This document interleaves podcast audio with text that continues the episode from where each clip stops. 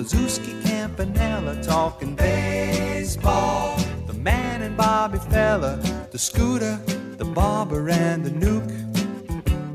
They knew 'em all from Boston to Dubuque, especially Willie, Mickey, and And this is indeed Talking Baseball with Duke Goldman, a SABR Star, Society of American Baseball Research, historian, and expert in the Negro Leagues. So, Duke Goldman, you have probably forgotten more baseball statistics today than I have ever known in my entire life. You are really encyclopedic almost when it comes to knowing baseball and its history. And we therefore rely on you to tell us not only about the past, but about the future. So, starting with today's Daily Hampshire Gazette, can Dodgers buy championship? Training camp set to open. This from the Associated Press. Money can buy a lot of things, but the unanswered question, or at least the question that is posed, can the Los Angeles Dodgers, having spent $1 billion, that would be with a B, $1 billion on new contracts for a couple of players, can it buy a championship? So, first question for you is can it? And second question for you, what happened to the Red Sox during this offseason? But take it in whichever order you like. Can it buy a championship for them? Yes. Will it buy a championship for them? That's why we watch them play the games, and you know it'll it'll get them. I'd be stunned if they don't win a, if the Dodgers don't win hundred games, but then they got to go in the playoffs, and it gets them out of the first round, and that's it. Then they still have to win in the playoffs, and the playoffs is a whole nother season than the regular season. So Uh, you know, the Dodgers are going to be competitive for years to come. By the way, they've been competitive for years and years and years. They've won their division virtually every year for the last, I don't know, 15 or so seasons. So, yeah, they're an amazing team, and now they're even better. To, I don't know whether it's cause and effect, but it seems to me that since Magic Johnson became part of the ownership clubs there, they've been successful. I don't think it's a cause and effect, quite honestly, Buzz. I, I don't think it has anything to do with it. Um, I think they just uh, they have a good system. They brought in, I think Andrew Friedman, who they brought in from the Tampa Bay Rays, who runs the front office, is really a knowledgeable baseball guy, and he's he's combining the expertise of knowing how to build uh, uh, a stream of good young ball players with a front office that's willing to spend money. Um, and maybe to some limited degree, Magic Johnson contributes to that. But you know, they're they're just a juggernaut, and they're a billion dollar franchise, and they've done it well for a long, long time, and they continue to do it well. They're also in L.A., and that gave them an, a tremendous advantage when it came to Ohtani, Shohei Ohtani, who was already playing in L.A., and then assigning Yamamoto, the Japanese star where LA is 3,000 miles closer to Japan. And I think that makes a huge difference. Yeah, and we could also mention that LA is a very wealthy city compared to many. It is a very wealthy tra- franchise, and they could commit $1 billion to two players. Right, but there have been many times when an LA franchise wasn't successful, despite that. Yeah, and you know, the Red Sox could commit a billion dollars, and the Mets certainly could commit a billion dollars. And they tried. And the Yankees certainly can commit a billion dollars, right? And some of these teams have tried, and with varying degrees of success, right? Right.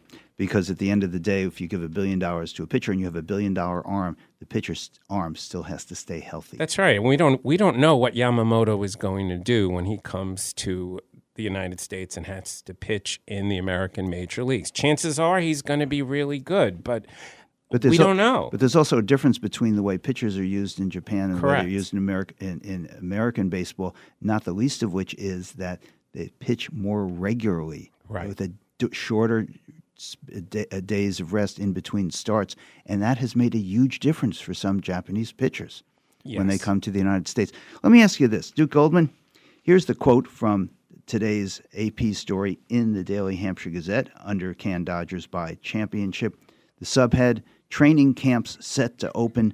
Major League Baseball spring training opens for 28 of 30 teams over the next few days, with pitchers and catchers reporting to sites in Arizona and Florida. Because the Dodgers and the Padres training camps uh, for pitchers and catchers have already opened because, Because? they are playing in South Korea, I believe March 22nd and 23rd. So pitchers and catchers have already reported, believe it or not. before the Super Bowl.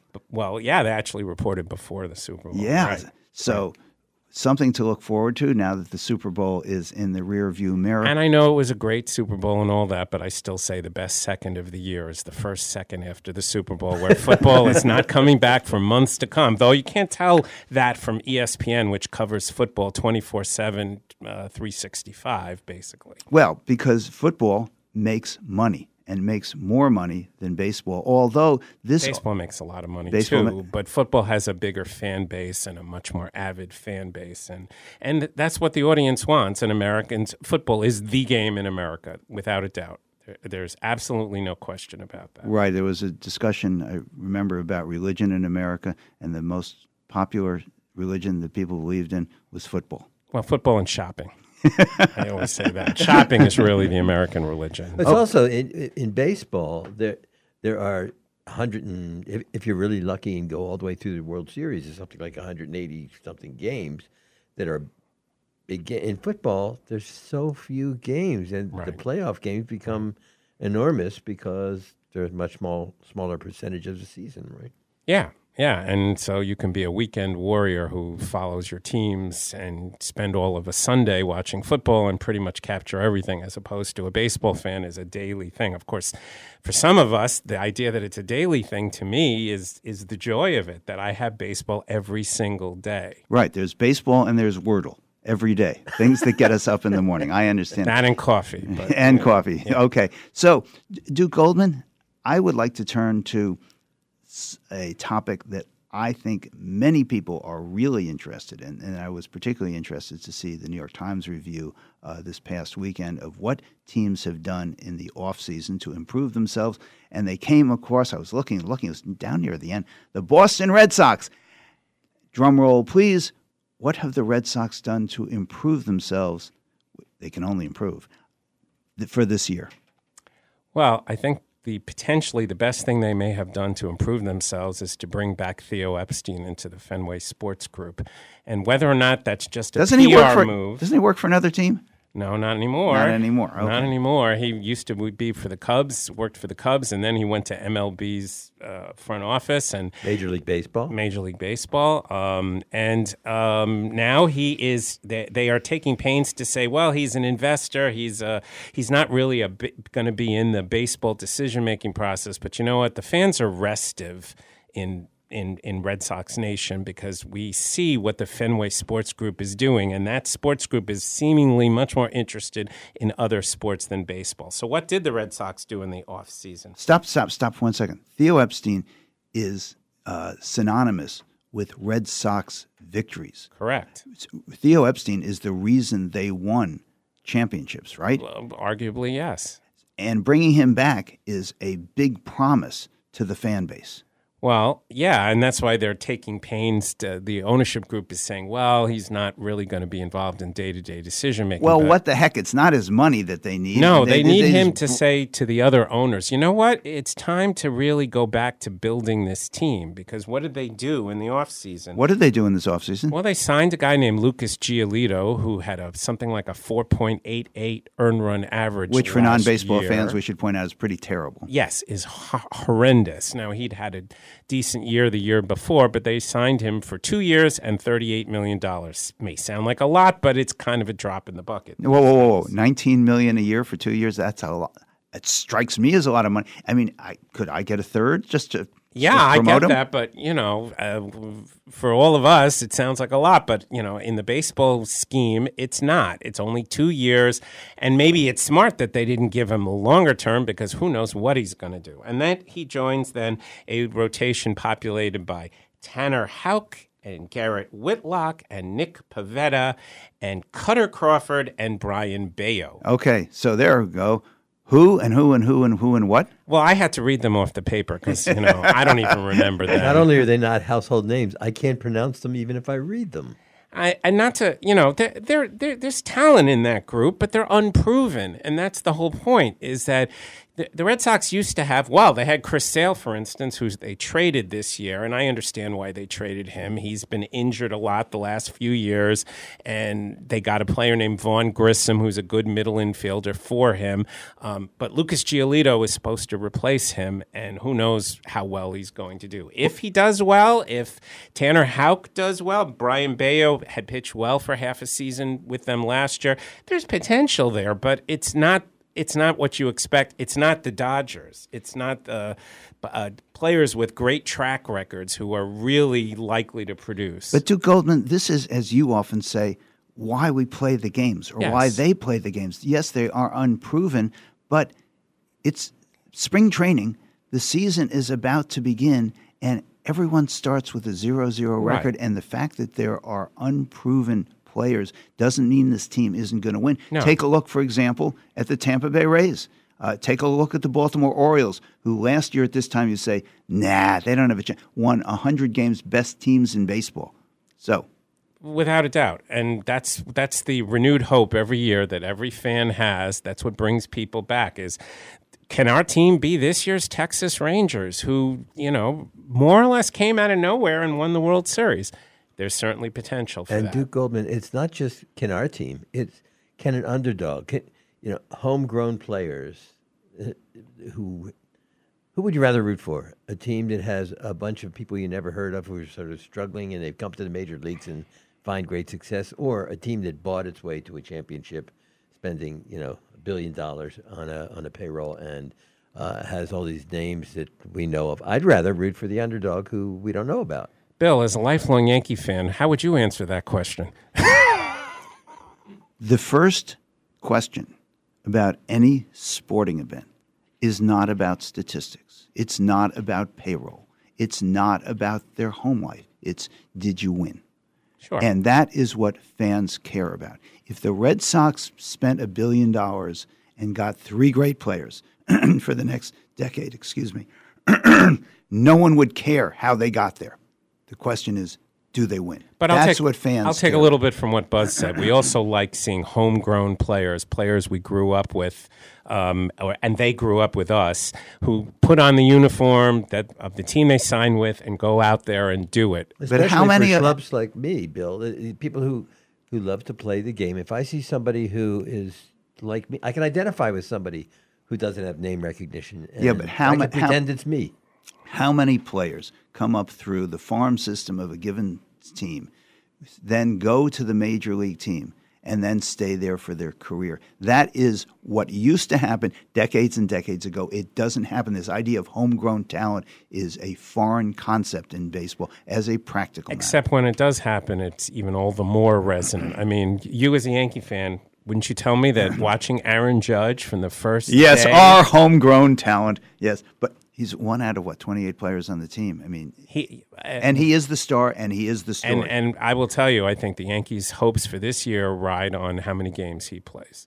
Because he is a superstar. He's also prone to injury. Correct. And last year, if he had not been injured for about a third of the season, I think the Yankees would have made the playoffs. So uh, that's what I think will drive their engine because he he he makes the lineup in some sense. Yes, the Yankees brought in Juan Soto, and both Soto and Judge can make you know make an incredible impact. But Judge really moves the needle for that team and for the fan base. Well, we're going to judge more of this when we come back. More talking baseball with the Duke, Duke Goldman, right after this.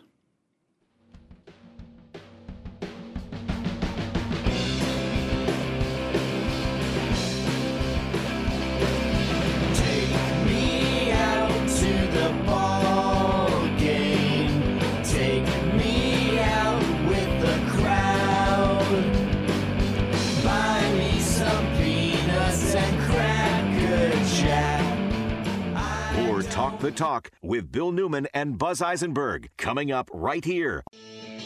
You're listening to Talk the Talk with Bill Newman and Buzz Eisenberg, WHMP. We continue our conversation with Northampton based baseball historian and expert Duke Goldman. Two pieces in today's sports sections of the papers that I want to ask you about. Duke, One is about Sports Illustrated and the demise of Sports Illustrated, which we'll get to in just a second. First, I want to ask you about this piece in today's Gazette under, under the headline Can Dodgers Buy Championship? I thought this perhaps should have been up near the top of the story, but anyway, it is in the story under the heading First Female Umpire question mark. Jen Pawol, P A W O L, is on the verge of becoming Major League Baseball's first female umpire. The 47 year old from New Jersey was selected to work a full time big league spring training schedule this year, putting her on track to become the first woman to umpire a regular season big league baseball game. This a big deal? It's a big deal if it actually happens. Um, I hope it will happen. I think there's more momentum towards it than before, but there was a woman named Pam Postema who umpired for something like 10 years in the top minor leagues who umpired major league spring training games before she was actually what they call a crew chief, the head of her crew because of her ability and seniority in the Pacific Coast League. She never made it to the major leagues. So the um, uh, being uh, in spring training is a step in the right direction, but it will require them actually choosing to make her um, a ma- major league umpire during the season. And I ho- sure hope it happens. I think it should. Is there an objective criteria or are there objective criteria for deciding who gets promoted, which umpires in the minor leagues get promoted to the major leagues? I mean, yes and no. I mean, they do evaluations. They can look these days at metrics about what percentage of strike calls they're getting right and wrong and that kind of thing. But in the end, it's somebody in the office deciding whether to do it or not. And I think in some ways, that's the the the, the impetus towards getting her there is that Major League Baseball is going to now say the optics really would be positive to have a woman uh, umpiring in, at the major league level. Uh, and and sure, she's got to be good enough. But the very fact that she's gotten this far and that she's being brought to spring training, to my mind, indicates that she is good enough. And given the use of technology, we're not going to see the kind of screaming at umpire fights that Billy Martin used to have, for example. True. So the idea of uh, abusive male managers going after female umpires is less of a concern. Less of a concern because, well, you have replays and reviews. And that's that's a good point. I agree with that. At the same time, you know, let's face it, we still don't have an openly gay Major League Baseball player. Here we are in 2024, and there's still a lot of male bastions in Major League Baseball, and and umpires may some of them may not accept that readily that they're going to have a woman on on their staff. I wonder, Bill. It's a really good point that you raise. In, in football and basketball, where there are female officials, have there has there been fewer nose to nose confrontations with coaches and players with female officials? I don't know the answer to that. I don't know the answer to that either. Okay, three don't knows. We're gonna, let's let's go on to this other topic I would like to raise with you. Sports Illustrated, Icon, an iconic publication, something that has just been part of the fabric of American uh, sports, but more American society writ large for seven decades, is on the verge of stopping publication. What do you know about that? Well, they they had been sold uh, in the last few years, and apparently they're bleeding money, and they laid off a huge percentage of their staff very recently. And most people are presuming that they may publish for another couple of months as a print entity. My guess would be that they will continue as an online, but I think their days of print publication may be coming to an end, and that is astonishing. I mean, I still subscribe to Sports Illustrated. It's gone from a weekly to a biweekly to a monthly in the course of a couple of years, but I still enjoy their their form of journalism and their pictures. And I do want to tell you, in 70 years, one thing that's changed is uh, the first person who was ever on the cover of Sports Illustrated was a baseball player. Do any of you guys know who in 1954 was the first person on the cover of Sports Illustrated? I don't. I'm going to guess Mickey Mantle. Nope. Uh, I'm going to go with another don't know. Okay. Eddie Mathews. Oh, third, third, third know Eddie baseman Third baseman. Um, for who- for the Milwaukee Braves. for the for Eddie Mathews played for the Boston Braves, the Milwaukee Braves, and the Atlanta Braves, um, uh, and was probably the second best third baseman of all time behind Mike Schmidt. And Buzz, you you met. I him, was lucky believe, enough, and he was very kind to young adolescents. He was. And he's not that well known these days. He hit 30 plus home runs nine years in a row. And he was the one two punch with, with Hank, Aaron. Yeah, who to this day, they are the two teammates who've hit the most home runs together as teammates in baseball history. Uh, they passed Babe Ruth and Lou Gehrig. And what did it take to be on the cover of Sports Illustrated, other, leaving aside the swimsuit edition for a minute? Well, he was a he was a superstar at that point, right? And baseball was the number one sport. That's the thing that, to my mind, sticks in my head is that in 1954 there was no doubt baseball was number one. But I, I Today it remember, you know, if, if a woman was on the cover of, of Sports Illustrated, that was like the crowning achievement for any athlete in any Mm-hmm. sure, sport. absolutely. And of course, Sports Illustrated created sports. I mean, it, it created in many ways the uh, the infusion of interest in the Olympics. I mean, a large part of that was I think this is a moment of change in the coverage of sports. I think it's something important to notice.